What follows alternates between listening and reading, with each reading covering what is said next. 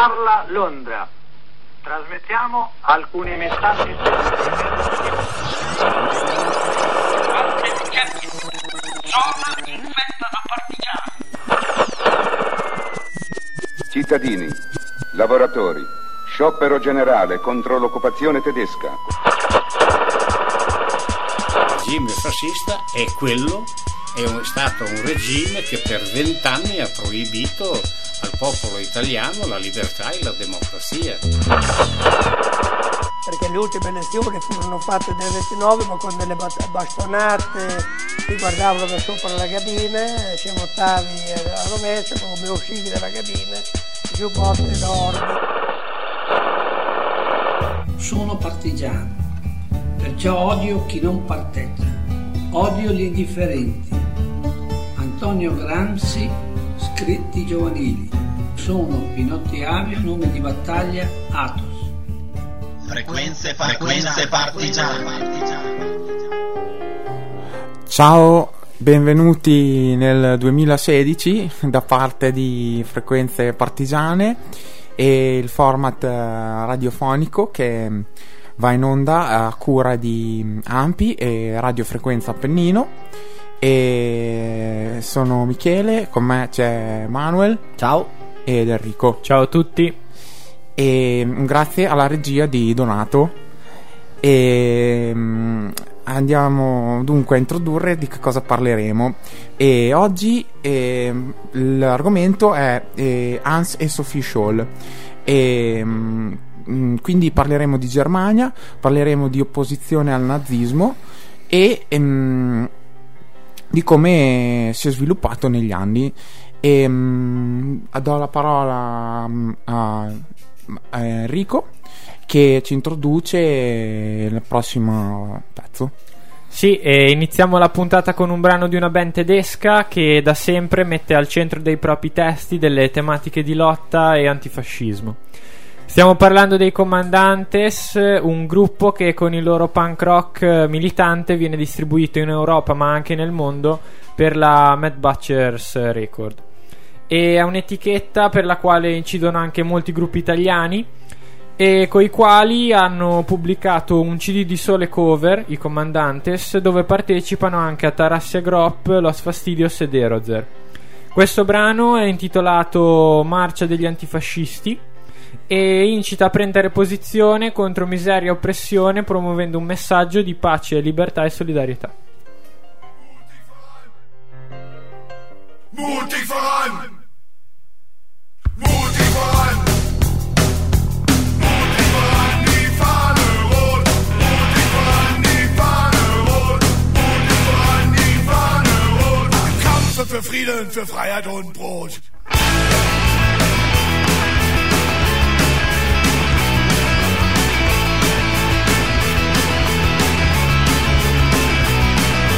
Vorwärts politisch ist die Rhein, formiert eure rote Bataillone.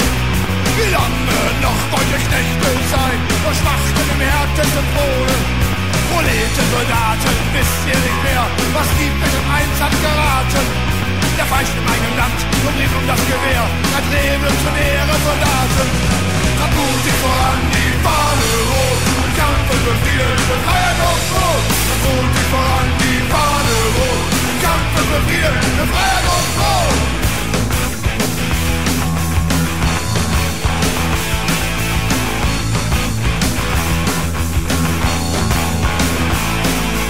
Soldaten der Front macht Schluss mit dem Krieg, hat die Brüder im Osten die Hände. Kämpft in einer Front für den gemeinsamen Sieg,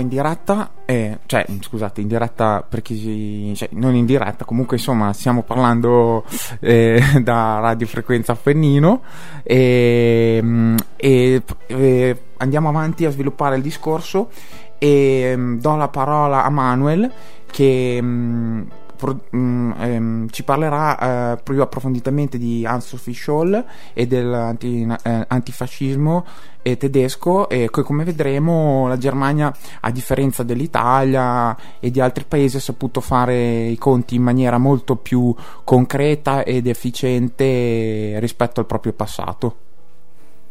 Eh, bene, grazie Michele ciao a tutti, benvenuti in questo 2016.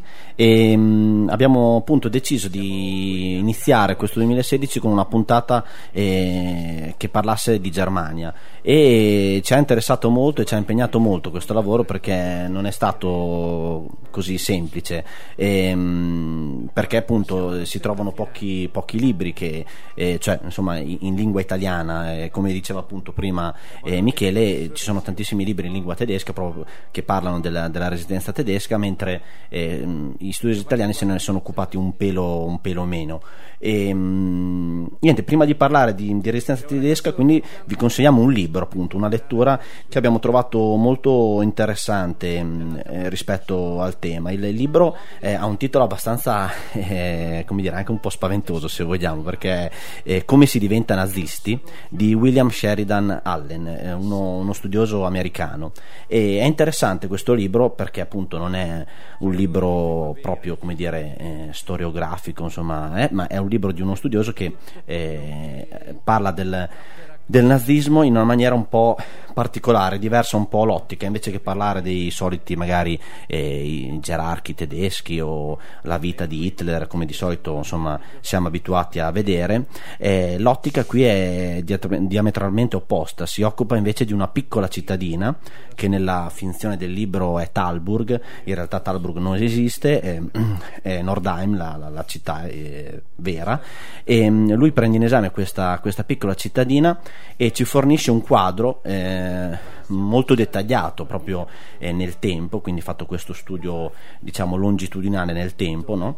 e, e dagli anni Mm, prima insomma eh, dagli albori del nazismo fino ad arrivare al, alla, al 45 e eh, è interessante questo libro perché ci fa capire eh, come eh, può, si può distruggere una democrazia eh, anche perché eh, appunto senza immaginare le grandi strategie di, di, Hitler così, però dietro queste grandi strategie in realtà c'erano eh, le piccole cittadine come, come Nordheim. E quindi il, Reich, il, terzo Reich era poi eh, composto da queste, da, dal mosaico di tutte queste, queste, storie, quindi è chiaro che eh, il, il, libro non può essere un, dire, un paese, non è una nazione, però ci fa capire quali sono i meccanismi e anche ehm, dove si fonda la, la la forza di, una, di, una, di un'ideologia come quella, come, come quella, nazista e quindi eh, è preoccupante in realtà eh, non tanto perché può perché come dire si dice ah, e può succedere, no? non può succedere, no, abbiamo gli anticorpi, no, non abbiamo gli anticorpi. Il problema è che eh, forse il messaggio del, finale del libro è che eh, la fine di una, di una, democrazia è sempre possibile ed ogni conquista eh, in tal senso, in senso democratico, non è mai per sempre, non è mai eterna, proprio perché gli avversari della democrazia non sono solo tra noi, ma anche dentro di noi. Quindi se il nazismo ha vinto è anche perché molti si sono girati dall'altra parte eh, pensando che in breve tempo questo movimento sarebbe passato. Ecco, questo problema di, di percezione che nel libro si, si, si vede per bene ha, ha, generato un mostro come quello appunto che, che è stato il nazismo. E, mh, tornando ad oggi, a quello che stiamo facendo qui adesso, attraverso due figure che appunto, come detto prima Michele, sono Hans e Sophie Scholl, analizziamo invece la, la resistenza tedesca, cosa, ovvero eh, uomini e donne che non si sono girati dall'altra parte e hanno combattuto a viso aperto il nazismo. Ecco, eh, è interessante perché mh, adentrandoci in questo tema scopriamo che in realtà ehm, l'opinione diffusa, magari anche eh, in Italia, non solo, è che in Germania non ci sia stato un, un reale movimento di opposizione al nazismo.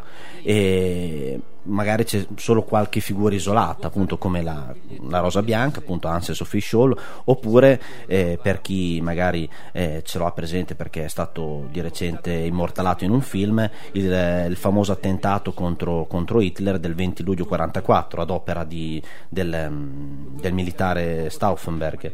E, ecco, non, non, sono solo questi, eh, c'è stato in realtà un, un movimento eh, più ampio. Eh, però magari la mancanza di vistose manifestazioni eh, popolari eh, ha creato un po' il mito che in realtà in Germania tutti fossero d'accordo con Hitler o comunque che il nazismo ha sempre goduto anche nel, nel 1945 della massima ehm, massimo sostegno popolare. In realtà bisogna dire è, vero il contrario ehm, cioè ehm, il sostegno popolare al nazismo sempre, ha sempre stato un po' limitato eh, dobbiamo ricordare infatti per stare ai dati che ehm, eh, durante le libere elezioni il nazismo non raggiu- mh, raggiunse al massimo il 38%, che è comunque una percentuale alta, però non, non è il 50%. E nel 1932 i nazisti ottennero il 37,4%. E, mh, e la, il, il, la, destra, diciamo, il partito di destra che era alleato ai nazionalsocialisti eh, ottenne il 9%, ma eh, il resto era tutto degli oppositori, cattolici, socialisti e comunisti. Le ultime elezioni libere del 5 marzo 1933 ehm, furono eh, dire, eh, svolte in un'atmosfera già di terrore, perché appunto i nazisti eh, già mm, eh, mm, insomma, facevano il loro lavoro no? attraverso le SA fecero aggressioni, sparatorie, attività propagandistiche che spesso eh, sforavano in, in, dimostrazioni di violenza eh, nuda e cruda. E nonostante tutto questo, eh, il partito nazista ottenne il 43,9, che comunque è una percentuale mh, spaventosa, ma non comunque eh, il plebiscito che, che loro speravano. E in quel tempo lì i comunisti erano al 12,3, i socialdemocratici al 18 e il, il Partito Cattolico all'11, quindi abbiamo una, un terzo di, di, elot- di, elettorato che non si riconosceva nel, nel, nel, nel Partito nazista. Quindi è qui che eh, dire, eh, si rifugiano le, le, i, i, pochi, che erano insomma quella fetta di persone che non, eh, che non ci stavano al, al, governo di Hitler. Ed è proprio qui, in quest'area eh, dissidente, che eh, va a colpire Hitler con ehm, i suoi primi atti di governo. Quindi ehm, il, la sinistra eh, in quel momento era il, il bersaglio principale del, del, terrore nazista e attraverso eh, tutto il potere che poteva, eh, su, su, cui poteva eh, contare Hitler attraverso leggi e, e mm, anche insomma, attraverso le sue organizzazioni eh, paramilitari cominciò fin da subito appena eh, raggiunto il potere a ehm, come dire, eh, reprimere ogni, ogni opposizione. Eh, le, mm, le, prime, le, prime, avvisaglie di questo furono le leggi contro eh, i socialdemocratici e i comunisti che furono immediatamente eh, bloccati in ogni, loro, ehm, in ogni loro attività, quindi attraverso attraverso mm, l'emarginazione sia a livello di, di, vita politica così ma anche i giornali che furono immediatamente chiusi quindi vennero soppresse tutte quelle, eh, quelle libertà democratiche, democratiche, che ogni che, che, che restano che stanno in ogni, in ogni nazione democratica. Quindi eh, questo ci fa capire qual era il, il livello di scontro eh, che, che, Hitler mise in atto contro eh, i, suoi, i, suoi, primi oppositori. E, ehm, il, ehm, il, sentimento su cui faceva forza il nazismo era quello della, di un'idea di, di patria, quindi eh, che ogni persona che eh, in realtà insomma, dire, eh, faceva opposizione o criticava l'operato di Hitler in realtà non stava criticando il partito nazista ma, stava, ma stava, metteva eh, a rischio la, la, stessa patria tedesca. Quindi su questo, su questo, su questo attraverso questo, questi metodi, attraverso questa, eh, eh, questo motivo era, era, era la, dire, la, la, cosa attraverso cui lui eh, si va, va poi a, a, a distruggere le, le, varie opposizioni che purtroppo, e questo è una, è una, una cosa che purtroppo eh, fu molto importante, e tutte queste varie opposizioni non riuscirono mai a fare un fronte comune, in, in, principio soprattutto socialisti e comunisti che erano eh, divisi da, da motivazioni magari ideologiche ma non si resero conto che eh, attraverso fron- un fronte comune si poteva in un qualche modo eh, resistere meglio, però purtroppo per varie motivazioni che adesso non, non abbiamo il tempo di, di, di, insomma, di approfondire, eh, non riuscirono mai a fare fronte comune quindi furono spazzati via in, in breve tempo dal, dalla Gestapo, che era appunto la polizia segreta di Hitler, e anche dalle altre, ehm, dalle altre, dai altri movimenti paramilitari sempre, che facevano sempre capo al, al partito nazista. E, niente, adesso eh, ci fermiamo un attimo e do la parola a Enrico per un altro brano musicale.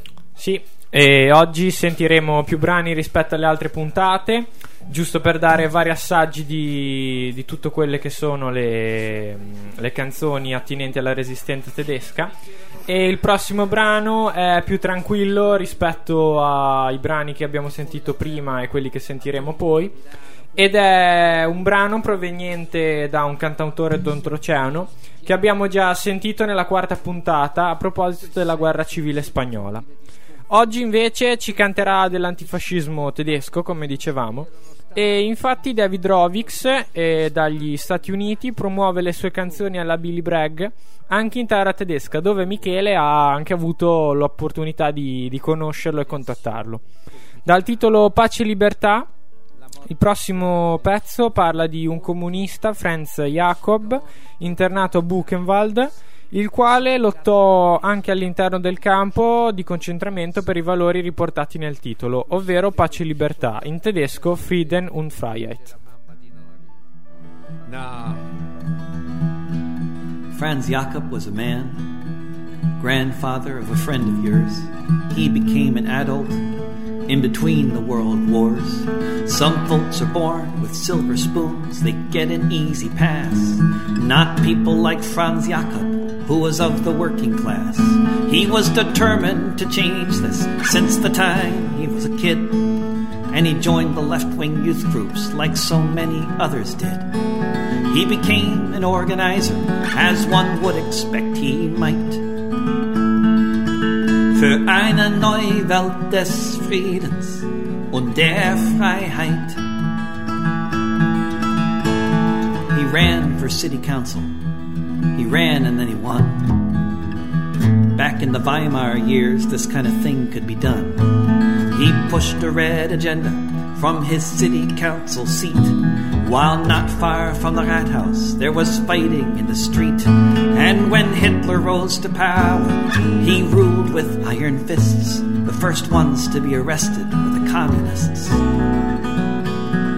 Those who took the oath with the rising of the right für eine neue Welt des Friedens und der Freiheit.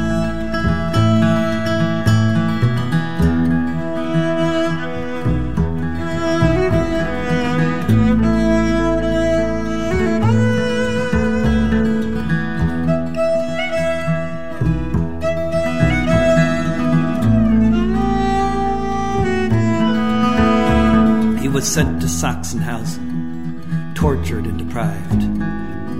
After seven years, his release arrived. He joined up with the resistance, then went underground, spending years beneath the air Bene, siamo tornati dopo questo brano scelto da Enrico e torniamo alla nostra resistenza tedesca. Come abbiamo visto, insomma, c'erano eh, la difficoltà maggiore appunto era quella di un fronte unico tra i vari partiti che si riconoscevano appunto magari il partito mh, cattolico, quello, ehm, l'SPD, i socialdemocratici e, e i comunisti.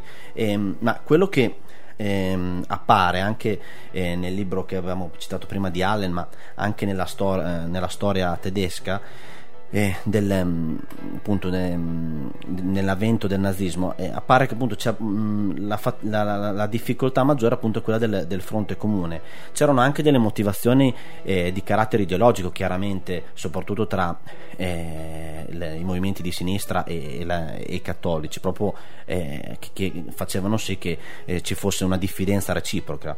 Mm, proprio su questo fece leva il um, eh, il nazismo e il terrore nazista, perché appunto non dobbiamo dimenticarci che quando parliamo di repressione era una repressione poliziesca, quindi eh, quello che capitava, come eh, appunto poi andremo a vedere anche eh, quello che capita a Hans Sophie Scholl, era che eh, se solo eh, venivi sospettato di neanche tramare, ma criticare l'operato di, di Hitler e del partito nazista in, in pubblico, ehm, ti arrivava la, la Gestapo in casa e quindi non erano sicuramente sicuramente momenti, momenti belli, eh, quindi c'erano interrogatori e se, andava, eh, se, se venivi più volte accusato di, di in qualche modo eh, essere contro il, il regime, eh, potevi anche rischiare di finire eh, nei, in quei primi campi di concentramento, perché dobbiamo ricordarci che prima degli ebrei nei campi, nei lager, ehm, ci andarono anche eh, parecchi oppositori politici. E, come abbiamo detto prima, i primi a essere colpiti furono eh, la KPD, che insomma il, il, il, Partito Comunista Tedesco, e, poi l'SPD, e poi anche ehm, alcuni cattolici che mh, soprattutto eh, rispetto alla questione dei cattolici ehm, furono i primi che si accorsero eh, della, della, soluzione finale di Hitler, in qualche modo eh, avevano scoperto che ehm, le persone disabili eh, così venivano in un qualche modo eh, mandate eh, nei lager. E questo chiaramente fece scandalo e, e le chiese si, si mobilitarono. Po- quei pochi elementi che cominciarono a mobilitarsi furono perseguitati immediatamente dal, dal nazismo. E, ehm, andando a parlare di persone un esempio di, di, di, coraggio e di convinzione antinazista sicuramente è stato eh, Joseph Romer eh, che era un veterano della prima guerra mondiale che organizzò eh, diversi gruppi antinazisti e eh, fu mh, più volte internato eh, nei campi o interrogato proprio per, per, sua, mh, per, la sua, per, le, sue, per le sue idee ehm, la maggior parte di, di, eh, di, questi gruppi nazisti erano un po' riconducibili a, al, al, movimento dei lavoratori e dei comunisti. Dei, la cellula più importante fu sicuramente quella di Robert Urig, eh, il cosiddetto gruppo Robby, eh, il cui eh, quartier generale si trovava negli st- eh, stabilimenti della, della, Osram di Berlino, la, la fabbrica che eh, esiste ancora oggi e che produce lampadine. l'ultimo arresto di Romer si ebbe nel, mm, nel febbraio del 1942 a cui seguirono eh, diverse condanne ed uccisioni dei vari gruppi che erano in un qualche modo in contatto con lui. E, mh, anche, anche, anche, qui vediamo come eh, agisce in maniera fulminea la, la, la Gestapo, che eh, chiaramente aveva tutta una, una rete di, mh, di, controspionaggio che eh, operava eh, agli ordini eh, di Hitler. E, um, il, un altro gruppo famoso fu la Rote Capelle, scusate il mio tedesco che è assolutamente scarso, e comunque l'Orchestra Rossa creata nel 1936 dal tenente eh, Arro Schuzeboisen e dall'economista Arvid Arnak, eh, la cui vicenda si concluse con l'uccisione di tutti i suoi membri.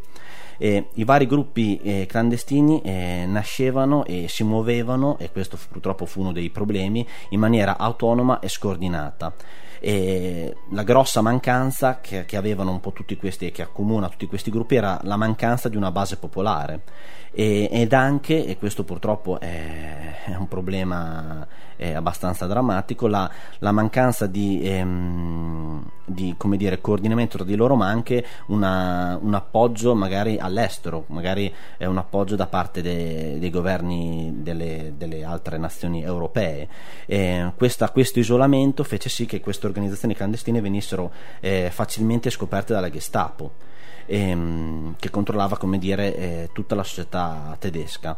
Un, un, caso famoso fu su, su, quello del circolo socialista Neo, Neo Beginnen, ovvero Ricominciare, eh, che fu scoperto nel 1935, e, um, o anche del circolo Anna Solf, eh, che appunto era, era composto da, dalla vedova dell'ex ambasciatore tedesco a, Co- a Tokyo. E, um, tutti questi circoli come, abbiamo, come furono scoperti soprattutto perché appunto mancava un coordinamento anche la, la, stessa vicenda della Rosa Bianca ce lo fa capire. Eh, questi giovani che si riunivano e, e, magari stampavano volantini perché facevano poi eh, eh, le azioni quando non c'erano dei militari di mezzo, erano soprattutto azioni di propaganda e che eh, dicevano alla popolazione quello che stava succedendo, cioè eh, c'era la propaganda di regime che diceva la Germania vincerà la guerra, la Germania uber alles, eh, spacchiamo tutti, eccetera, eccetera, e chiaramente la, l'operazione di, di questi gruppi gruppi era invece quella di dire la, la realtà delle cose, cioè che si, si andava contro un, eh, una guerra che sarebbe stata una disfatta e, e tutte le varie situazioni che eh, succedevano in realtà e quindi eh, la, l'operazione era quello di uno svelamento della, della verità. Chiaramente tutte queste, queste propaganda, eh, i volantini o anche solo eh, il riunirsi per, per, raccontare le cose che avvenivano, anche solo riunirsi per ascoltare eh, le radio alleate, quindi eh, che dicevano come la verità de, sulle cose, chiaramente già questo erano atti di, ehm, di sabotaggio per il regime e quindi questi già passibili di eh, reati contro la nazione, eccetera, tali da, da portare anche alla, mm, alla, eh, non solo all'arresto ma anche eh, alla condanna a morte. Quindi ehm, assieme a tutti questi gruppi eh, diciamo eh, politici eh, ce ne furono altri che come abbiamo già detto prima erano ehm, gruppi ecclesiastici. Perché appunto non dobbiamo dimenticarci che la, la, in Germania c'era eh, sia, eh, chiese cattoliche ma anche protestanti e proprio eh, all'interno di questi gruppi ecclesiastici si formarono dei, prima dei gruppi di discussione ma poi anche proprio dei movimenti diciamo diciamo, ehm, di opposizione alla, alla, al regime nazista. E ehm, fra essi eh, bisogna, è giusto citare eh, il vescovo poi cardinale di Münster nella Renania Westfalia eh, Clemens August eh, la cui eh, che, che, insomma, la cui opera fu molto importante per, eh, non solo per eh, i suoi, come dire, eh, per le sue parrocchie, ma perché insomma era una voce importante all'interno della, della stessa Germania e quindi eh, anche perché c'era meno diffidenza da parte della gente. un conto è quando uno ascolta un, magari un, un, oratore politico, ma quando la stessa Chiesa si, si, pone in una certa maniera contro il regime, molti parrocchiani, molti credenti cominciano a pensare che forse eh, ci sia qualcosa sotto, che forse eh, quello che, che, che, che, sta sentendo è vero, quindi non era solo una cosa che dicevano magari pochi contestatori, ma eh, c'era, una, c'era, un problema in Germania. Quindi ehm, queste figure eh, legate alla Chiesa furono molto importanti nella, nella Germania del tempo proprio per, per disvelare un po' eh, le mistificazioni che portava avanti la, la propaganda hitleriana. Quindi soprattutto nel momento in cui la, la Germania comincia, eh, la Blitzkrieg, no? la, la, la, guerra lampo comincia a, a, a diventare una, quello che era, cioè una, una grande bufala e quindi eh, si comincia a vedere che la guerra non finisce più e che, che sta portando la Germania allo sfacelo e quindi eh, la gente comincia a aprire un po' gli occhi. queste figure furono proprio importanti per, per, un po' fare dei buchi nella propaganda di Hitler. Ehm, per chiudere, è giusto citare che appunto la- il, ehm, il fallito attentato del 20 luglio 44 ad opera eh, eh, la, la famosa operazione Valkyria che appunto è stata immortalata da un film con, con anche Tom, Tom Cruise. Ecco l'operazione Valkyria fu possibile proprio perché eh, i protagonisti di, questo, di questa congiura eh, sostanzialmente erano Beck, Gordler, eh, i generali Klug e Olbrich e, e appunto il, il colonnello che era anche conte, quindi aristocratico, eh, Klaus Schenk von Stauffenberg, che erano appunto membri dell'esercito ad alti livelli. ehm, Stauffenberg addirittura era pluridecorato, era stato anche eh, ferito in Africa ehm, perché aveva perso un occhio, la mano destra e due diti della sinistra, quindi era per questo che era, aveva appunto eh, era- aveva, eh, aveva ottenuto eh, diverse decorazioni e questi, questi alti ufficiali tedeschi decisero eh, appunto di, mh, di compiere un attentato contro Hitler. Eh, purtroppo, e adesso qua non vi sto a fare a dire tutto perché così magari vedete anche il film, il- la- la testa- la- l'attentato non riuscì ehm, e quindi ehm, furono eh, quasi tutti condannati, condannati a morte e qualcuno eh, appunto si, si suicidò anche eh, per- proprio perché ormai la, la Gestapo aveva capito eh, chi era stato a, a ideare il, il piano e anche qui vediamo come una parte dell'esercito a un certo punto si stacca da Hitler perché capisce che eh, la guerra ormai è, è persa, non, non si può vincere e che eh, Hitler stava mandando la Germania al, mm, al massacro. E quindi eh, nonostante la loro posizione quindi, e nonostante loro avessero partecipato all'inizio della guerra eccetera eh, volevano salvare il salvabile. E quindi eh, si rendevano conto che eh, la situazione era drammatica e l'unica maniera era appunto quella di, di compiere un, un attentato. E Oltre all'attentato, in realtà l'operazione Valkyrie prevedeva anche tutta una serie di eh, contromosse, cioè che alla morte di Hitler eh, si doveva instaurare un, un, eh, diciamo, un, eh, un governorato, insomma un, eh, un premierato, un- un- una serie di, ehm, di capi insomma, di- per mandare avanti diciamo, il, il regime, ma in senso di eh, riuscire a concludere magari un armistizio con, con gli alleati e, e cercare di dare almeno salvare il salvabile nel senso di appunto evitare il collasso totale della Germania o il bombardamento a tappeto di tutte le città della, della Germania cosa che poi in un qualche modo è avvenuto quindi per salvare il salvabile loro avevano ideato questo piano purtroppo il piano andò come andò e quindi eh, furono quasi tutti ehm, trovati o chi appunto si suicidò oppure appunto chi è stato mh, chi, chi è stato appunto condannato a morte per, per alto tradimento.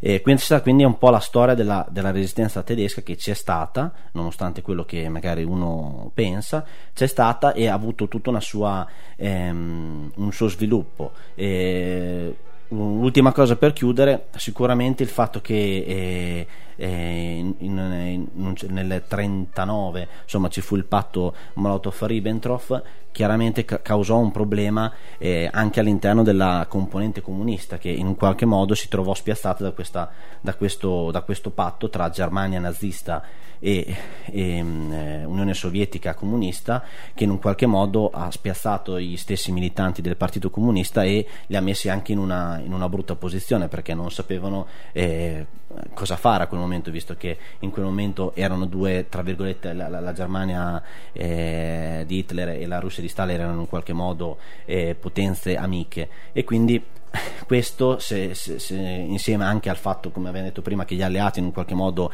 ehm, temporeggiassero e quindi non, non dessero un, un grande supporto a questi agli altri ma anche agli altri movimenti non di ispirazione comunista al- eh, alla- eh, in Germania che causò sicuramente dei problemi in quella eh, in, in quella resistenza che come abbiamo visto era abbastanza eh, eh, frantumata in tanti rivoli.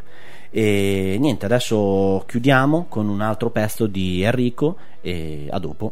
Sì, ehm, il prossimo brano risale al 1933, quando Bertolt Brecht, drammaturgo e, poe- e poeta tedesco, durante il suo esilio a Parigi per motivi politici, scrisse la parodia dell'inno ufficiale del partito nazista tedesco, che in quell'anno prese appunto il potere in Germania. E originariamente una marcetta in questa cover eh, degli Escalirende Fernuft, che si potrebbe tradurre con ragione ascendente. E questa cover ricorda un po' delle sonorità New Wave anni 80. E nel testo i soldati vengono paragonati a dei vitelli che seguono ciecamente un macellaio, che rappresenta Hitler, il quale con eh, la, la guerra condannò molti giovani tedeschi. E qui il nazionalsocialismo viene quindi paragonato a un mattatoio.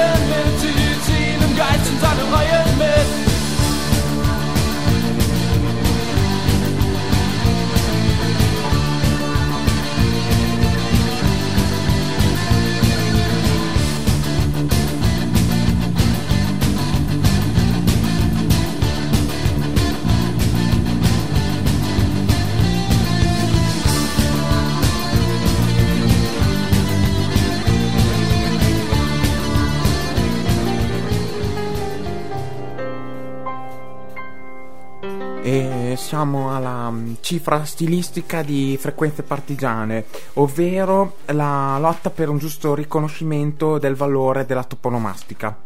E siamo quindi andati a chiedere ai passanti in via Hans e Sophie Scholl a Marzabotto eh, se conoscevano le persone ehm, o comunque la storia che eh, stava dietro alle persone a cui era dedicata la strada su cui stavano transitando in quel momento. Ecco i risultati e che cosa hanno detto a Manuel eh, questa mattina.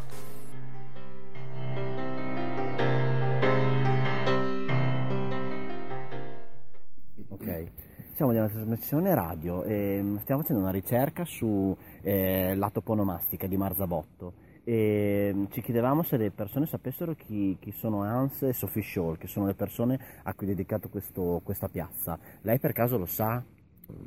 Ah, ok. Che sono di Tolè. Ah, ok. E vedete che la gente che è qua, Che abita qua. qua. Ok. Il vecchietto là penso che non sappia molto. Mi spiace. No, e poi non mi interessa niente. Ah, ok, cioè, onestamente. Grazie per la Della sincerità. resistenza proprio, a me proprio... Grazie. Sono tutto d'altra parte. Ragazzi, posso fare una domanda molto veloce? Eh, siamo qua davanti a piazza Anses Official. Voi sapete chi erano, cosa hanno fatto, perché gli hanno dedicato una piazza? Così? No. No, no. Siete di Marzabotto? Sì, sì, No. ma non so proprio perché. Ah, ok. Grazie. Non sapevo che fosse la piazza io. Eh, vabbè. cosa parte. Eh, no, io No, non, so, non lo sapete. Grazie. Voi lo sapete? Cosa? Eh, chi sono queste due Io persone a cui è dedicata la piazza? No, non No? so. Non me l'hanno detto a scuola? No. Niente. Grazie. Voi lo sapete per caso? No, non lo sapete. Ok. Beh, se volete scoprirlo, ascoltateci, siamo una trasmissione radio. Va bene, grazie. Guarda, io me l'avevano spiegato perché comunque a scuola si è sempre fatto, si è sempre studiato, però sinceramente non me lo Adesso in questo momento non te lo- grazie. No, mi dispiace. no. Va bene, queste erano le, le risposte e non siamo stati, diciamo, accontentati da- dalla popolazione di Marzabotto. eh, speravamo qualcosa di meglio in realtà, eh, però vabbè, questo è quello che, che- che- che c'è e quindi anzi è giusto anche eh, dare, dare una voce al... al, ehm, non voglio dire all'ignoranza, però anche insomma al fatto di non eh, delle volte anche non, non- non sapere o non conoscere eh, certi pezzi di storia che eh, se- a, nostro, a nostro giudizio eh, hanno, un- hanno una loro importanza. È anche vero però che insomma siamo andati nel difficile perché eh, abbiamo notato altre volte che ci sono eh, magari personaggi anche della resistenza italiana che si conoscono poco, quindi eh, andare poi a pensare anche a due figure della resistenza tedesca forse era, era un po' troppo. E in ogni caso, appunto, diciamolo che erano eh, Hans e Sophie Scholl. Hans e Sophie Scholl erano due, due giovani tedeschi che eh, appunto pagarono con, con la vita il loro, il loro impegno antinazista eh, in, ehm, che, che, insomma, che, che fecero eh, assolutamente in maniera eh, anche abbastanza mh, creativa perché appunto erano, erano giovani. E quando parliamo della, della resistenza di Anselm Sofficioli infatti ehm, stiamo parlando di una resistenza assolutamente non violenta e questo è un, un altro, un altro bel messaggio che ci hanno lasciato queste due figure. E andiamo a conoscere. Allora Sophie Scholl aveva eh, meno di 12 anni quando i nazisti presero il potere nel 1933 e ehm, seguendo eh, il fratello Hans ed insieme mm, eh, alle, mm, alle- alle sorelle Ing e Elizabeth entrò a far parte quando era appunto giovane e, mm, andò a far parte della Hitlerjugend eh, ovvero la gioventù hitleriana. E questo fu un, un episodio abbastanza importante per, per gli Scholl Hans divenne addirittura anche eh, come dire mh, capo della sua sezione della, della- dei giovani di gioventù hitleriana. Quindi dire, eh, dovete immaginare che in quel, in quel periodo lì in Germania non è che uno poteva decidere di andare a fare gli scout eh, i pionieri qua là su, no, c'era solo la, la gioventù hitleriana quindi non è che però eh, fu un episodio importante perché Robert Scholl che era il padre dei, dei fratelli eh, eh, era un, um, un, un assoluto diciamo democratico. E quindi mh, eh, vide nell'ascesa del, del, del nazionalsocialismo vide eh, in questo mh, giovane movimento una- un grosso pericolo proprio perché ehm, aveva già capito che, eh, che Hitler sarebbe cioè cosa, cosa avrebbe cosa sarebbe andato a fare. Quindi eh, questo- questa adesione dei due figli, dei figli alla gioventù hitleriana provocò diverse discussioni in casa proprio perché Robert Scholl ehm, che aveva un rapporto molto franco e diretto con i figli eh, ma era anche una persona intellettualmente colta ehm, con forza e con decisione eh, spiegò ai figli che secondo lui eh, Hitler avrebbe portato la, la Germania al, um, allo sfacelo e questo nei giovani eh, creò chiaramente un, um, creò una frattura tra i giovani tra i giovani Scholl e, e e il, loro, e il loro padre però il padre eh, appunto perché era una persona eh, di cultura li lasciò fare nel senso non, li- non gli vietò di, di- di andare avanti nella- nella- nel loro, nei loro intenti di, di far parte della gioventù hitleriana. Quindi i ragazzi crebbero e a un certo punto, ehm, proprio durante un campo della gioventù hitleriana, eh, Hans Scholl, lui per primo, decise di, mh, di rassegnare le dimissioni dal suo incarico e, e insomma, ehm, andare via dalla gioventù hitleriana. Questo fu un atto molto forte per quegli anni, perché chiaramente eh, non c'erano tante altre, come abbiamo detto, circoli e cose, perché già in quegli anni lì eh, le altre mh, organizzazioni giovanili erano state spazzate via in un qualche modo dalla, dalla propaganda e, dalla, e, dalla, e dal Partito Nazionalsocialista. Quindi ehm, mm, questo, questa decisione fu molto forte per Hans e appunto eh, andò via dalla gioventù italiana, poi eh, in seguito si, si iscrisse all'università e proprio all'università comincia in un qualche modo a maturare la sua idea di, mm, di, di fare qualcosa, non, non, solo stare a guardare o criticare in privato l'operato del, de, di Hitler e del, del, partito nazista. E quindi qui comincia con altri suoi...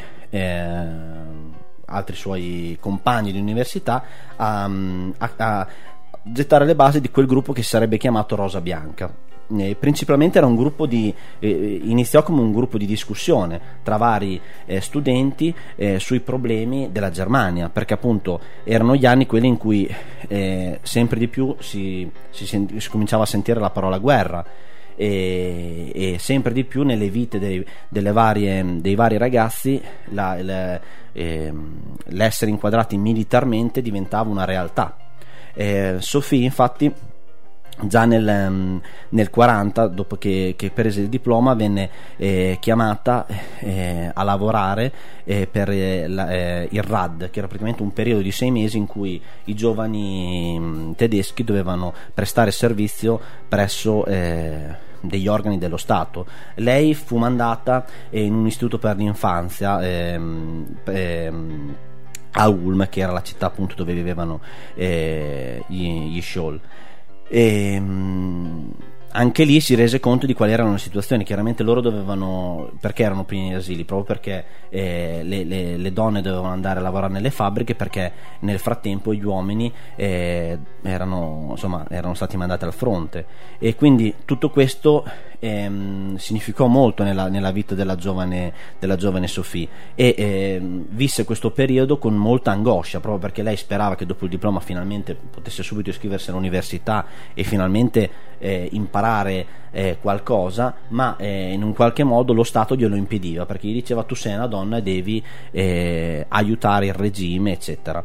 E questo provocò eh, chiaramente una grossa disillusione anche in Sophie e, e, poi quando giunse finalmente eh, a Monaco a studiare, dopo appunto il periodo di, di lavoro, ehm, fu eh, anche lei coinvolta nella, nella, nella, Rosa Bianca, che come abbiamo visto eh, partì come un gruppo di discussione e, e di critica, de, però sempre stando nel privato eh, del, del, del nazionalsocialismo, e poi iniziarono con delle azioni pubbliche che erano praticamente soprattutto dei um, eh, volantinaggi eh, come abbiamo detto prima, quando parliamo di resistenza tedesca, era già eh, un rischio parlare male del, del nazismo in pubblico.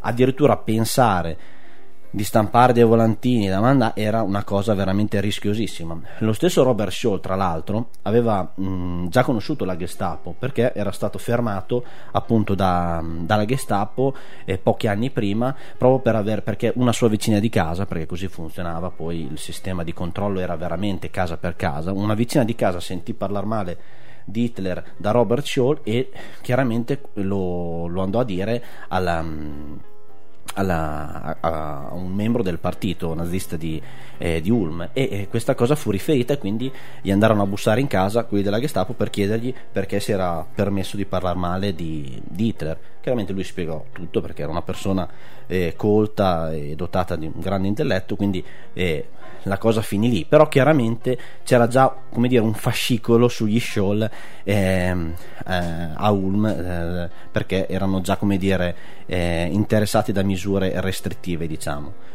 E chiaramente quello che invece andarono a fare i figli fu molto peggio perché appunto andarono a pensare di fare volantinaggio o propaganda contro il, contro il, contro il nazismo. E, quello che poi avvenne lo diciamo dopo perché adesso eh, lascio la parola a Enrico per una- un altro brano musicale. Sì, e dopo la Kelber March di prima, la marcia dei vitelli con cui, con cui Brecht eh, seppelliva un po' con una risata al nazismo, passiamo a una canzone che non parla propriamente di resistenza, ma è un inno del movimento operaio antinazista. L'autore è sempre un tedesco er- ed è Ernst Busch ed è un famoso cantautore ehm, dell'epoca proprio risalente al nazismo che nel brano Rote Wedding racconta del quartiere operaio Wedding di Berlino, in cui il Partito Comunista aveva il 40% dei voti nel periodo in cui il nazismo era in ascesa. E un grande classico di Bush, questo che stiamo per sentire, il quale partecipò anche alla guerra civile spagnola all'interno delle brigate internazionali. E eh, questo cantautore vanta innumerevoli testi antifascisti e nel, mm, nella canzone Wedding, eh, Rote Wedding sarebbe Wedding rosso e eh, ciò si riferisce in particolare al maggio di sangue del 1929 quando la polizia uccise una trentina di abitanti del quartiere. Roter Wedding, grüßt euch Genossen, haltet die Fäuste bereit. Haltet die roten Reihen geschlossen, dann ist der Tag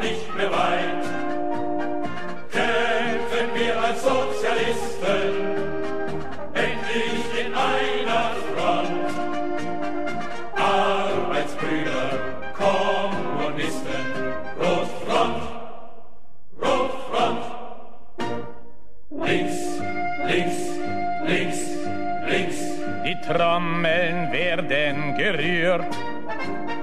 Links, links, links, links. Die Arbeiterklasse marschiert. Wir fragen euch nicht nach Verband und Partei, seid ihr nur ehrlich im Kampf mit dabei gegen Unrecht und Reaktion. Wir sind durch die Not, durch den Hunger vereint, uns binden die Opfer im Kampf vor dem Feind, unsere Lieder der Revolution. Roter Wedding, grüßt euch Genossen,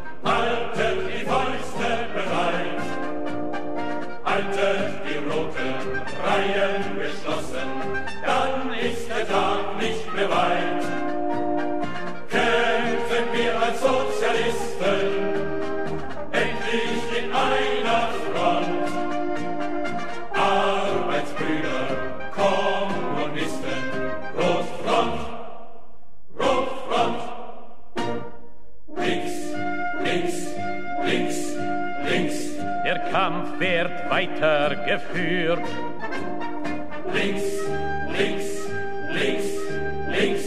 Ein Lumpenberg kapituliert. Wir tragen die Wahrheit von Haus zu Haus und jagen die Lüge zum Schornstein hinaus, wie Karl Marx es und Lenin gelehrt. Und schlug auch der Feind unsere Besten tot. Der Wedding kommt wieder, Berlin bleibt rot, damit Deutschland den Deutschen gehört. Roter Wedding, grüßt euch Genossen, haltet die Fäuste bereit. Haltet die roten Reihen geschlossen,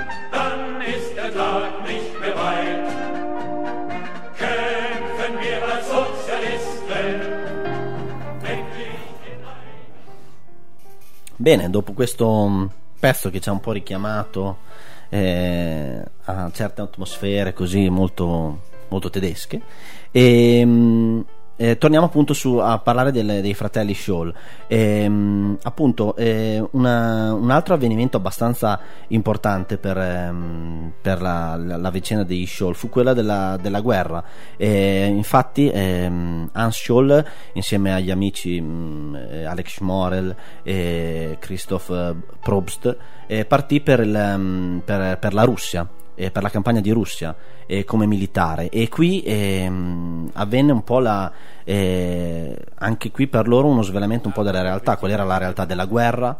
E, anche ehm, soprattutto per Alex Morer che era molto amico di, di Hans eh, la, mm, eh, la conoscenza di un altro popolo, il popolo, il popolo russo e in un qualche modo questa, questo avvenimento eh, eh, portò i ragazzi a, quando poi eh, tornarono eh, in patria a, mm, a, dire, a continuare con maggior vigore la loro opera di, di propaganda antinazista. E, mh, dobbiamo ricordarci che non erano mh, gli anni di adesso dove stampare così sono cose eh, abbastanza semplici. E ci, ci, voleva il ciclo stile insomma eh, erano anche macchinari grossi da nascondere. E quindi questo mh, eh, se possibile rese, rese, le cose ancora più complicate ai ragazzi. Ma loro non si scoraggiarono e anzi cercarono perché loro eh, appunto capirono che era assolutamente importante eh, un collegamento in un qualche modo con, altre, con altri centri resistenziali. E, ci fu, e che poi chiaramente non, non, non si riuscì a, a, concretizzare in un qualche modo, un contatto addirittura con ehm, Falk eh, Arnak, che era appunto il fratello, il fratello, di Arvid, Arnak, che era appunto eh, faceva parte di un altro movimento ehm, di resistenza al nazismo. Quindi loro capirono fin da subito che non è che loro, come Rosa Bianca, potessero eh, sconvolgere gli equilibri del nazismo, eh. si erano resi conto fin da subito che serviva in un qualche modo un coordinamento con, eh, con, gli, altri, con gli, altri, movimenti di resistenza, di resistenza al nazismo. E, e, quindi cercarono fin da subito un, dei contatti Mm, eh, soprattutto Hans che come, e anche altri che come militari in un qualche modo potevano circolare abbastanza liberamente in, in Germania, sempre chiaramente con eh, fogli di congedo eccetera, però eh, in un qualche modo si potevano muovere eh, con, con un pelo più di libertà. E, mh, purtroppo però la, la, la, Gestapo arrivò lo stesso, lo stesso a loro. E, mh, e successe so, mh, per, un, per, un, fatto abbastanza anche eh, fortuito nel senso che eh, i Hans e Sophie si, trovarono, si trovavano all'Università di Monaco e durante un discorso di un, di un, un grande insomma un, esponente del partito nazista e, e decisero di, di distribuire 800 volantini eh, in tutta l'università. Chiaramente per fare questa cosa, per distribuirli tutti, eh, a un certo punto li, li cacciarono giù dalle, dalle scale eh, per fare in modo che ce l'avessero più persone possibili. Chiaramente nel momento in cui, ehm, visto che erano rimasti dei volantini, li buttarono dalle, dalle scale, al momento di scendere le scale eh, li aspettavano eh, i, i, appunto, gli ufficiali, i, i membri della, della polizia eh, nazista e che in quel momento lo, li, li, arrestarono. E prima di, di, di dire insomma, come è andata a finire, eh, farei mm, eh, un piccolo, una piccola pausa per ascoltare un piccolo brano di un, un film abbastanza famoso che ci presenta eh, Enrico e Michele, scusa. Sì, dunque il film in questione è il film appunto sui fratelli Scholl e, di Mark Rothmund del 2005 che ha ricevuto diversi riconoscimenti internazionali. E di questo film andiamo a, a seguire due estratti. Il primo è riferito all'interrogatorio eh, di, che, a cui è stata sottoposta Sophie e la second- il seconda parte invece è, che è un estratto del, riferito alla parte finale del film in cui il giudice eh, chiede ai due ragazzi come si dichiarano colpevoli o innocenti e sentiremo come mh, la, loro, la loro determinazione è portata avanti fino alle estreme conseguenze. Luigi Longo fa recapitare un biglietto a Pietro Secchi. del popolo tedesco, signorina Scholl? Sì. Voi non avete mai piazzato una bomba come il vile Eiser fece nella distilleria di Monaco. Forse avrete usato gli slogan sbagliati, ma i vostri mezzi sono pacifici. Allora perché volete comunque punirci? Perché così è previsto dalla legge. Senza legge non c'è ordine. La legge che avete appena nominato tutelava la libertà di parola prima dell'arrivo dei nazisti nel 1933. Oggi Hitler punisce quella stessa libertà con la prigione e la morte. Questo lo chiamate ordine? E a cosa dovrei attenermi secondo lei se non alla legge? Chiunque sia stato a formularla. Alla coscienza. Sciocchezze. Questa è la legge e queste sono le persone. In quanto investigatore ho il dovere di verificare se coincidono e in caso contrario individuare il punto marcio. Ma le leggi cambiano, la coscienza no. Dove finiremmo se ciascuno decidesse da sé cosa è giusto e cosa è sbagliato? Se permettessimo ai criminali di destituire il Führer, che cosa avremmo? Non ci resterebbe nient'altro che il caos. La libertà di pensiero, il federalismo, la democrazia. Li abbiamo già visti. Sappiamo bene dove conducono. Senza Hitler e il suo partito avremmo ancora giustizia e ordine.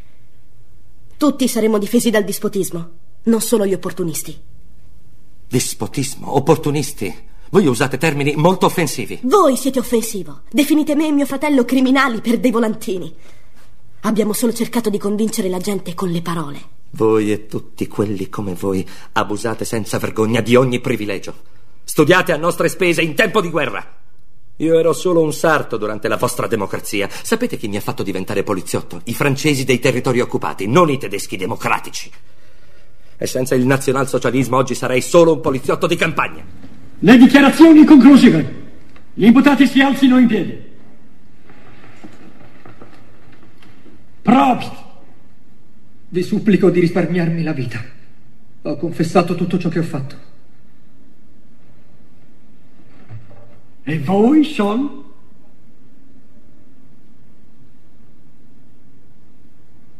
Prego la corte di risparmiare quest'uomo e di punire me. Se non avete niente da dire in vostra difesa, abbiate la decenza di stare zitto. Sofia Sol. Presto vi troverete qui al mio posto. Ogni uomo onesto presente in quest'aula si sente offeso da quanto dite.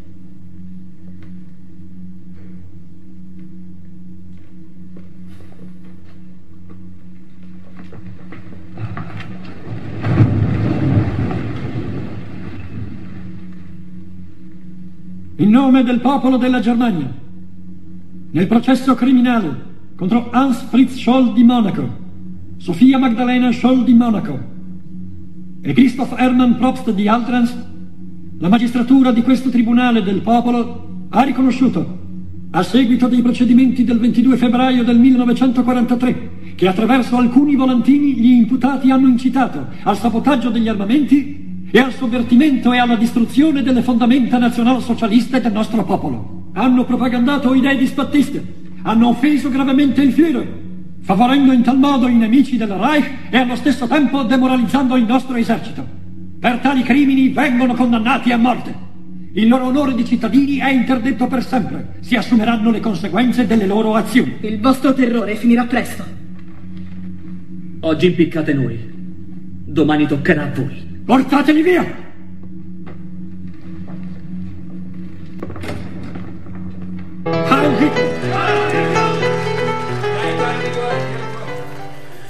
Bene, questi erano appunto i due brani tratti dal film eh, La Rosa Bianca che ci riportano appunto eh, la tragica fine dei due fratelli Scholl e della, purtroppo della Rosa Bianca. Il 22 febbraio del 1943 infatti eh, vennero decapitati eh, con, eh, con, la ghigliottina tipo rivoluzione francese, no? un po' una roba da ancien regime e e quindi eh, qui finisce la, la, storia di Hans e Sophie, ma non eh, in realtà il loro, il loro, coraggio, perché appunto questo, questo grido di, di, libertà in realtà è rimasto, è rimasto negli anni. E, mh, mm, eh, il busto di Sophie è entrato nel, mm, nel Valhalla, che è il tempio degli, degli eroi tedeschi, proprio come dire per ricordare la sua figura eh, nel, mm, nel, tempio della memoria di, di, tutti i tedeschi. Quindi, in un qualche modo, eh, forse aveva ragione lei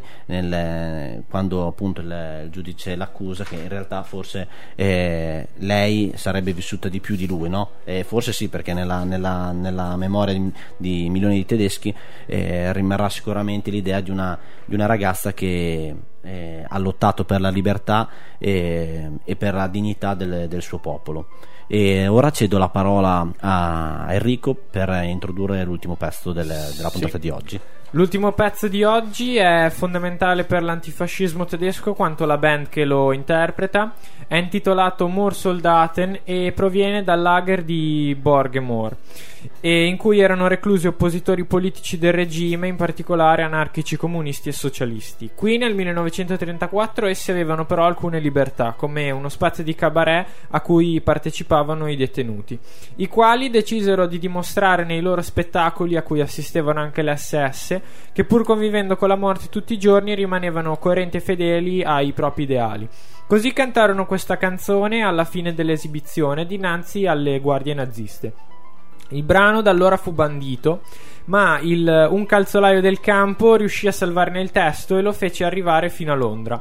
Da qui divenne poi diffuso, venne poi diffuso e tradotto in tutta Europa, dato che ehm, ogni, ogni nazione ne possiede una versione nella propria lingua e ehm, così il brano di Rudy Gogel divenne uno degli inni antinazisti più famosi nel, del continente e eh, appunto come dicevamo tramite le brigate internazionali nella guerra di Spagna è arrivato anche in Italia dove è conosciuto meglio come l'inno dei deportati e Ernst Busch lo rese famoso in Germania e oggi adesso sentiamo i tedeschi di Totenosen che lo reinterpretano. La band che stiamo per sentire è nata dal punk ma recentemente è approdata a scelte più commerciali e per il passato vanta cover del calibro di Police on My Back o The Guns of Brixton dei Clash o Guantanamera. Dopo questa introduzione non manca che sentire l'inno dei soldati della palude, ovvero i detenuti che dovevano lavorare la terra paludosa limitrofa al, lager.